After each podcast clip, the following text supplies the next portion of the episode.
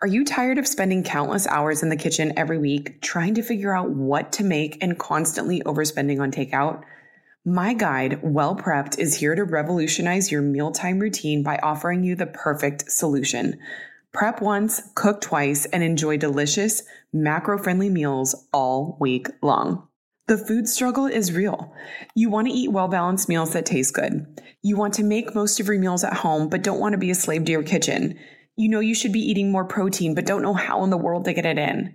You're overwhelmed with just choosing a recipe you have saved, so you end up getting takeout again. Insert Well Prepped, a guide I created to take the guesswork out of efficiently making delicious, macro friendly meals. This guide provides you with eight weeks of recipes. Each week, you'll prep once for 30 minutes, cook twice, and then enjoy eating all week. That's right, the two recipes will make you a total of six meals. I even made Instacart links for all the weekly groceries you'll need so you don't even need to think about grocery shopping. I'm all about saving time, money, and mental energy when it comes to feeding my family healthy meals, and now I get to share that with you. Grab your copy of Well Prepped at aishazaza.com. And from my kitchen to yours, cheers to eating well and being well prepped.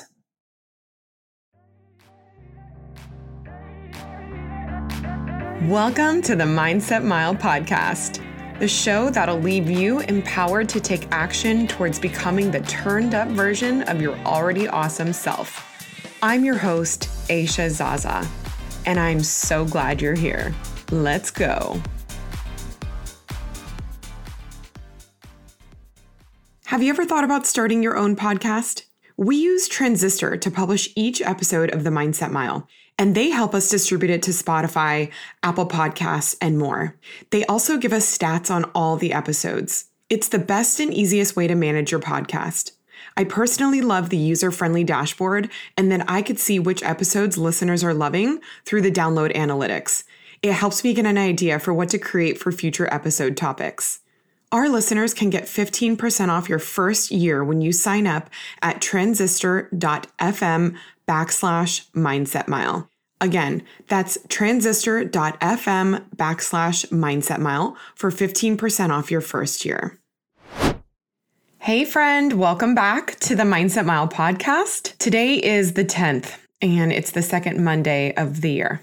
How are you doing? Like, really, how, how are you doing? How are you feeling? Are you moving with the same motivation and excitement as you were 10 days ago? Or have you fallen trapped to the common mid January slump that somehow becomes lackluster quicker than the year turned over? New Year's Eve was on a Friday, and I saw a meme the next day on Instagram. It was that Saturday, and it said, Shout out to everyone who said they would start eating healthy in the new year and already decided to wait until Monday. Do you like how our sense of humor has evolved into not even requiring actual humor, like things that we read online that they don't take more effort than just pointing out blatant truth. We've all been there, which is why it makes it funny. And while I laughed, deep down, I find myself having a problem with how much emphasis we place on January 1st, and that we find it funny to commit steadfastly at the end of one year only to let the day we were supposed to turn a new leaf come and go without the change we promised. It's never for lack of wanting change, but I think it's a combination of not planning properly, having too high of expectations, and trying to change too many things at once. It doesn't just happen in the new year, but there's this universal expectancy that change will come when the year turns a new leaf. And it takes our own personal journey to realize that New Year's don't make a new you, new habits do. And a habit is a lifestyle, not a destination which is why January 1 is no knight in shining armor. So, regardless if you are or aren't someone that goes all in on January 1, which by the way, if you are, I'm sending you a fist bump because I think any day is a great day to make change, and even if it's on the 1st of January. But I just know that the majority of people give up on making resolutions and goals because of how many times they've not kept their word to themselves. So, regardless which boat you're in, I want to give you three things to consider that will help you follow through with your health and fitness goals this year, or any goal for that matter, really. The first is to change one thing at a time. It's really easy to feel ambitious and state claims to all these different changes or routines we want to adopt, but I think This one is the biggest reasons why people don't follow through. It's too much. Is health all encompassing? Yes. There's more to it than only exercise. There's more to it than only fueling your body with nutrient dense foods. There's more to it than just taking vitamins and supplements. But develop one habit at a time if you're starting from square one. And it doesn't even matter if you're starting from square one. Whatever you're adding, add one thing at a time. An overwhelmed or confused mind shuts down. So, my first piece of advice is to pick one thing and do that one thing with your whole ass. No half assing. Give yourself a chance to develop a new habit by fully committing and staying consistent for a while before you layer something else. So, whether you want to commit to running five days a week, or starting a new workout program, or do the whole 30, or any other healthy living program, prepare for that one thing and do it well for me personally, what I find ends up happening is that after a while, I naturally pay more attention to other areas of my life that improve my overall health and well being when I stay consistent with my one original goal or change. So, all of the extra, that's just awesome, but don't feel like you need to do everything perfectly all at once. It's a chain reaction, but expecting to become a new person in one day is just setting yourself up for disappointment. My second tip is to focus on how you feel instead of your results. You've heard me say this message before, and I know I sound like a broken record player, but I feel like this is the single biggest message that we are missing. We are told and shown to be results driven, and I believe we innately are motivated by results. But the results will come if you can shift your focus from being extrinsic to intrinsic. There's nothing wrong with wanting to look good, but if you're someone who has spent their life yo yoing with diets and your relationship with food or exercise, I venture to say it's because we never arrive at body image happiness. We can feel good for how we look in a moment, but that alone is not going to be a big enough motivating factor to keep up with diets or lifestyles that may be unhealthy or unsustainable. And just a reminder, you may not feel that great right away either. Like if you've ever cut out processed sugar or caffeine or gluten, sometimes things will feel worse before they start to feel better while your body detoxes and regulates without whatever it is you've cut out. But hang in there. It really doesn't take that long to start feeling like your energy and brain function improve, and you'll sleep better and you'll overall just feel better.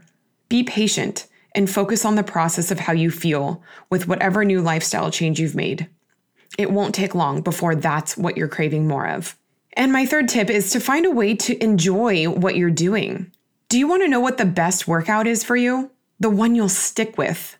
If you're tired of not using your gym membership that you keep fa- paying for and never go, find a different gym or find a program that you can follow so you have a game plan when you get there instead of avoiding it because you don't know what to do.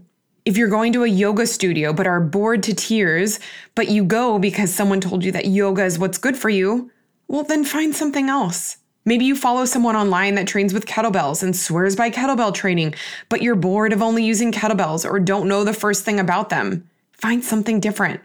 If you like running but rarely go because you don't like running by yourself, find a running group or ask a friend to sign up with a race for you so you can train together. There are a million different forms of exercise, a million trainers, and a million different programs. Find something or someone whose style you love and do that. You don't need to do what the fitness influencer on Instagram is doing if it's not something you'll stay consistent with. You are going to embrace the process so much more if you can find joy in your movement, however that may look for you. You don't owe what has always worked for you anything if it's not working for you anymore. Now, don't get this confused with choosing what's easy. Nothing is easy. Sitting on the couch is easy, but that's not why we're here. Whatever you choose for your movement or your fitness goals, make sure to find joy in it, even if it's for the feeling after the movement. That is going to keep you in the game. So, to recap one, pick one thing at a time to change. Two, focus on how movement makes you feel instead of focusing on your results. Results don't come in one day or one week, but movement sure as heck will make a difference in how, in how you feel immediately.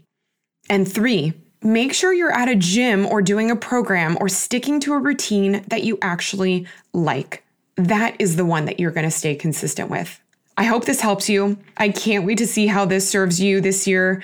Please be sure to tag me on Instagram at Aisha Zaza. It's A I S H A Z A Z A, so I can see your journey. I appreciate you so much, and I hope you know I'm in your corner cheering for you. I'll see you next week. And until then, make it a great day.